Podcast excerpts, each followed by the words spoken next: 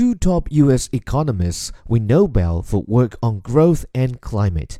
The Nobel Prize in Economic Sciences was shared by Americans William D. Nordhaus and Paul M. Romer for research on innovation, climate change, and the economy that has had huge implications for global policy making.